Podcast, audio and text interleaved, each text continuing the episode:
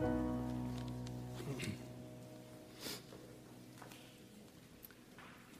ask you, if you would, to take your Bible and open your Bibles this morning to Hebrews chapter 10.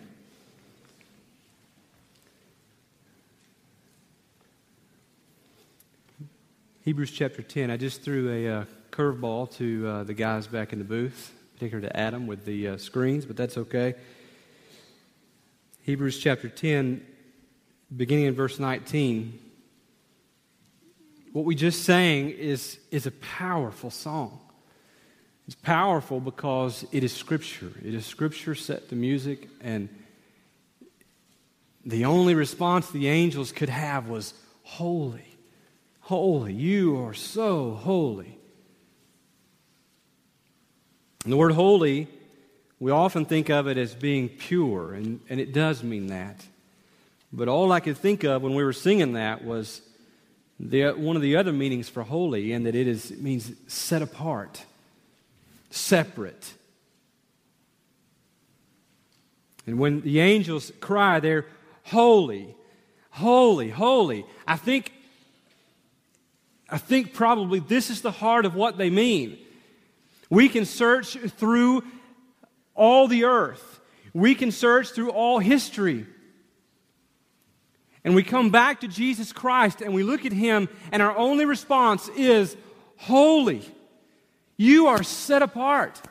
There is none like you. No other God is like you. They are all false and they are all made of wood and stone and the imagination of men. But Jesus, you are historical. You are real and you are set apart high above all others. And when we come to that God, we can't help but to be like Isaiah and to get a glimpse of that God. And then get a glimpse of ourselves and say, Who, who am I? Who, who am I to think that I could come into the presence of an altogether separate, altogether above God? For he is holy, holy, holy, and I am undone. You are undone. You have no right to approach God. You have no standing to approach God. There's a witnessing technique, and I've used it, and maybe you have too, where you ask someone if you were to die and you were to stand before the gates of heaven, and God were to ask you, Why should I let you into my heaven? What would you say? Well, it's a good discussion starter, but it's not going to happen. You're not going to stand before the gates of heaven and God ask a question directly to you because He is altogether separate. You will not come to the end of your life and then stand before Him and explain yourself as to why He should let you into His heaven. It's way too casual way too casual to come before a God who is holy, holy, oh so holy. You say, well, then why are we here? What would be the point of us coming together this morning if He is altogether separate and altogether above all other imaginations, all other false gods? Why should we come together and sing like we just sang? if we're altogether undone and have no business coming before Him. Hebrews chapter 10, verse 19. Therefore, brothers, since we have confidence to enter the holy places by the blood of Jesus. We have no business coming before God who is altogether holy. We have no business entering the holy places where He is except, except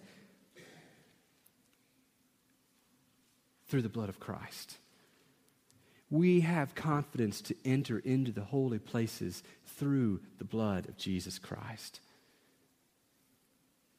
Therefore, brothers, since we have confidence to enter the holy places by the blood of Jesus, by the new and the living way that He opened for us through the curtain, that is, through His flesh. And since we have a great high priest over the house of God, Jesus Christ is our high priest.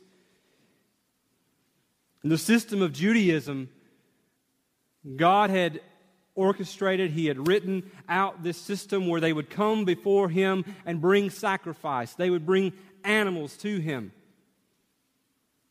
And the priest would stand all day long, taking the knife to the throat of the animal and spilling all of the, the animal's blood and offering it up as a sacrifice to atone for the sins of the individual who brought it. There is no forgiveness of sins without the remission of blood, the Bible says. So they would bring an animal, a goat or a lamb or a dove or something that was spotless and clean, and they would bring it to the priest, and the priest would stand day after day, hour after hour, never sitting down because his work was never through.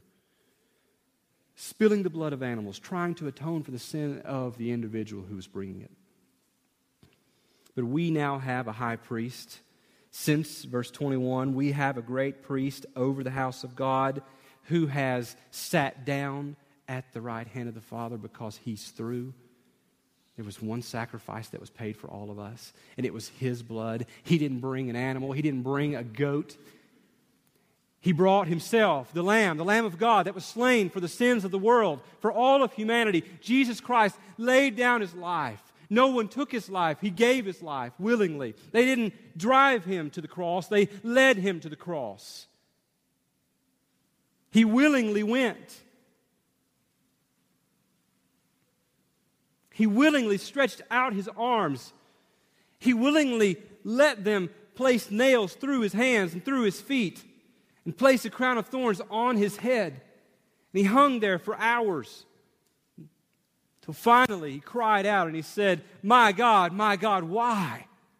Why have you forsaken me? And the answer he knew, but the answer was he, God the Father, had forsaken Jesus Christ the Son because he had put all of the sin of humanity, your sin, my sin, on his Son who had no sin.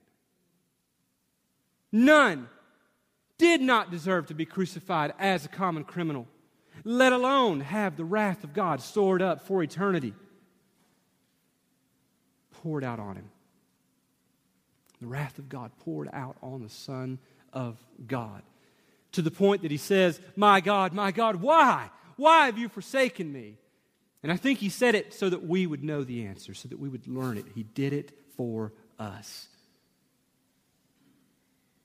And he finally cried out on that day. He said, It is finished. Meaning, I can now sit down at the right hand of the Father because the sacrifice is over. They took that spear and they thrust it into his side, and a mixture of blood and water poured out, proving that he was dead. And they placed him in a tomb, and he was there three days. And on the third day, he rose from the dead. He's alive today. He is alive today at the right hand of the Father, making intercession for those who believe.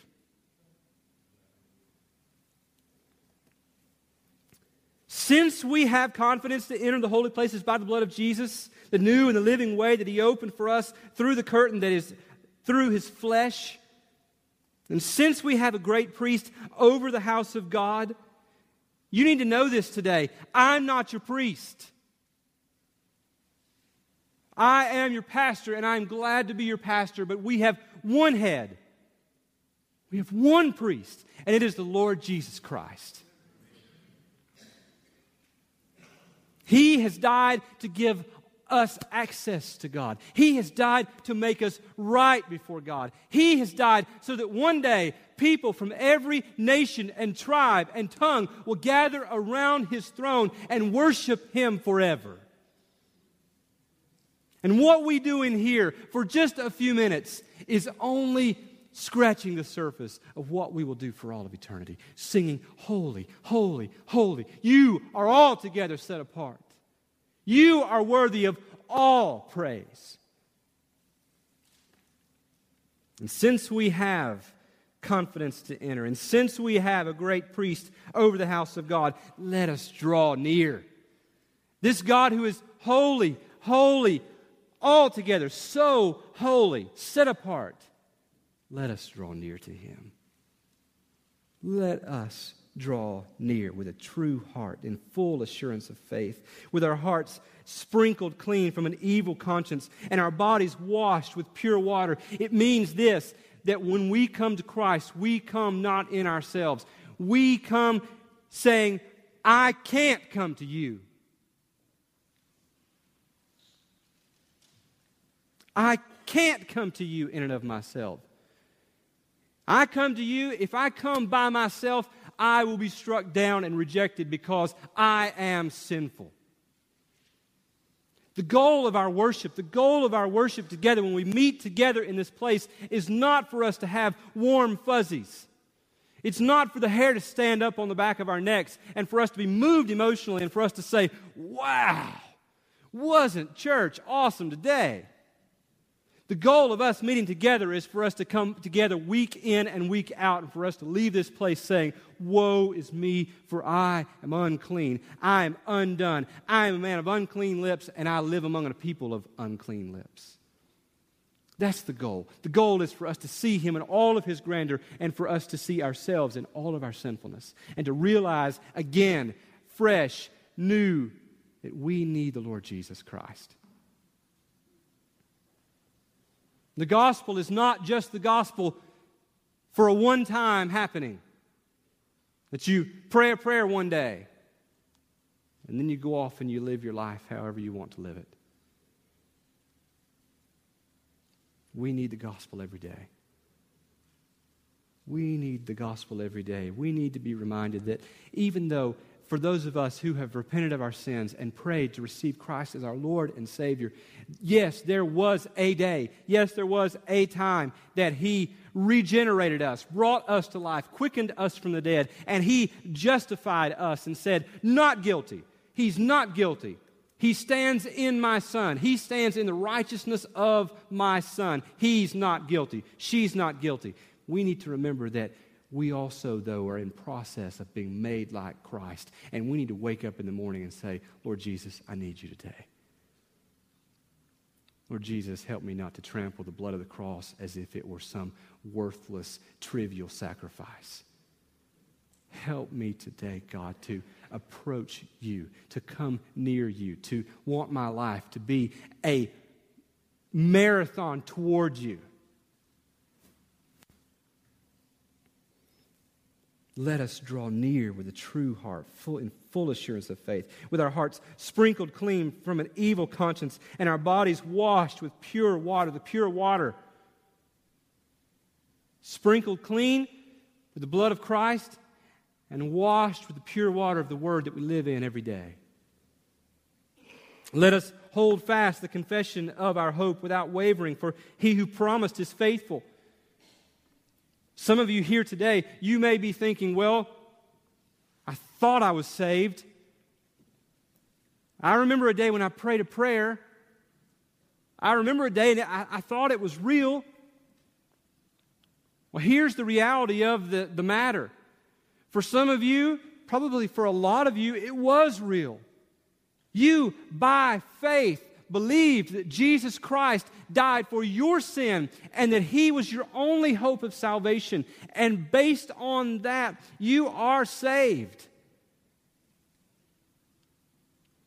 But some of you have gone into life from that point forward and you, you fall away.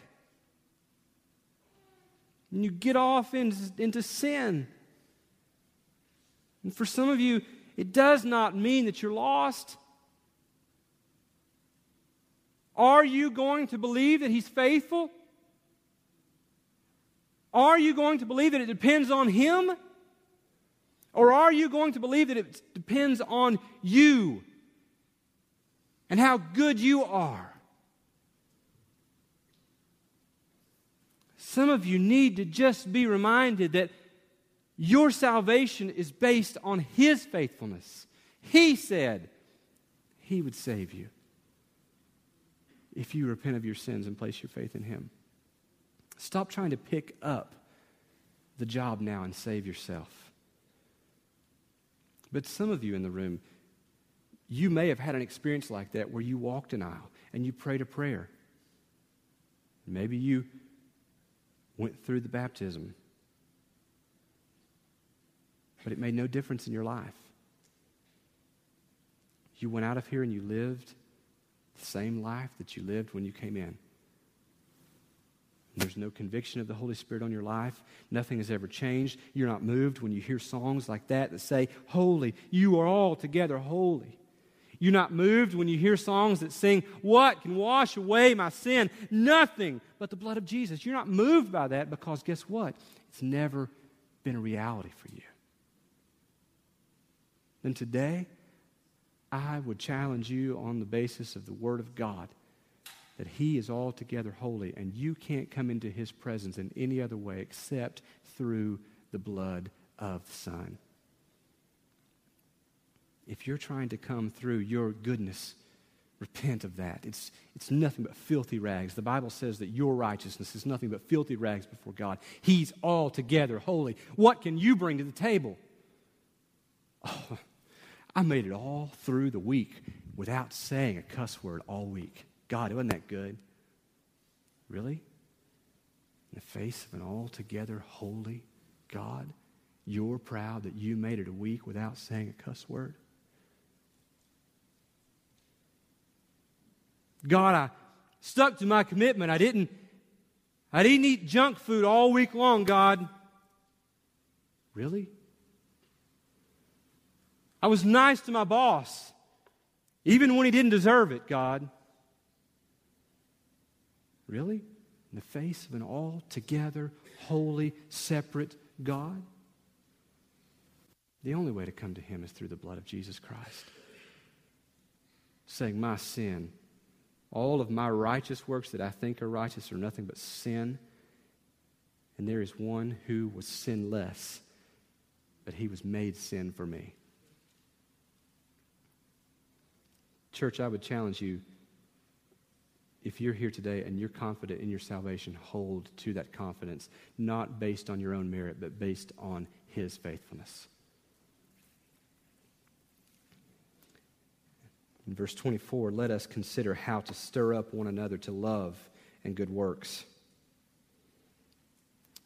not neglecting to meet together, as is the habit of some, but encouraging one another, and all the more as you see the day drawing near. When you read through Scripture, and you come across the day and the D in day is capitalized, it is a reference to the day of judgment.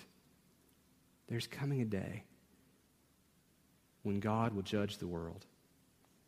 And those who are outside of Christ, who have never been saved, you've never been made right through the blood, through his flesh.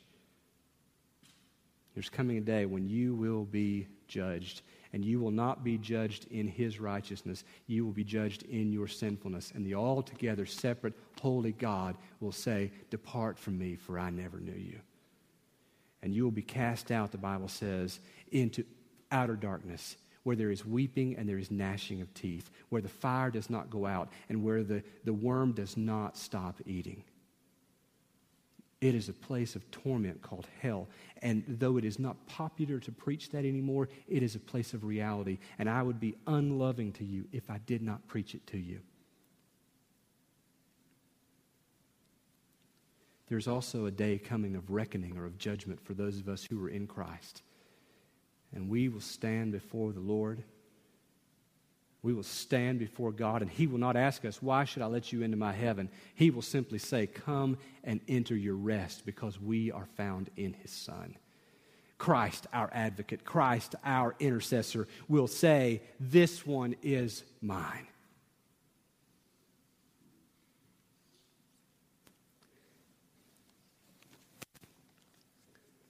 That was not the message that I had studied all week to preach. That message you'll hear tonight. But the reality is,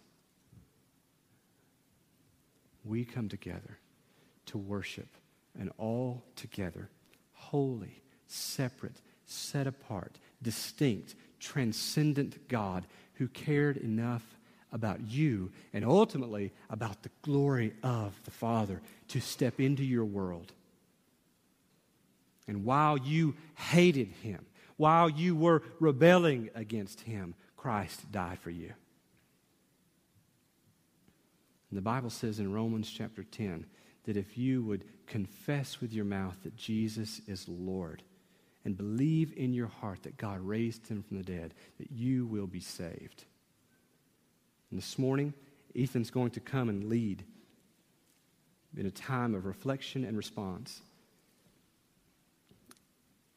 And in the first 30 seconds or so, as he plays, I don't want anybody moving.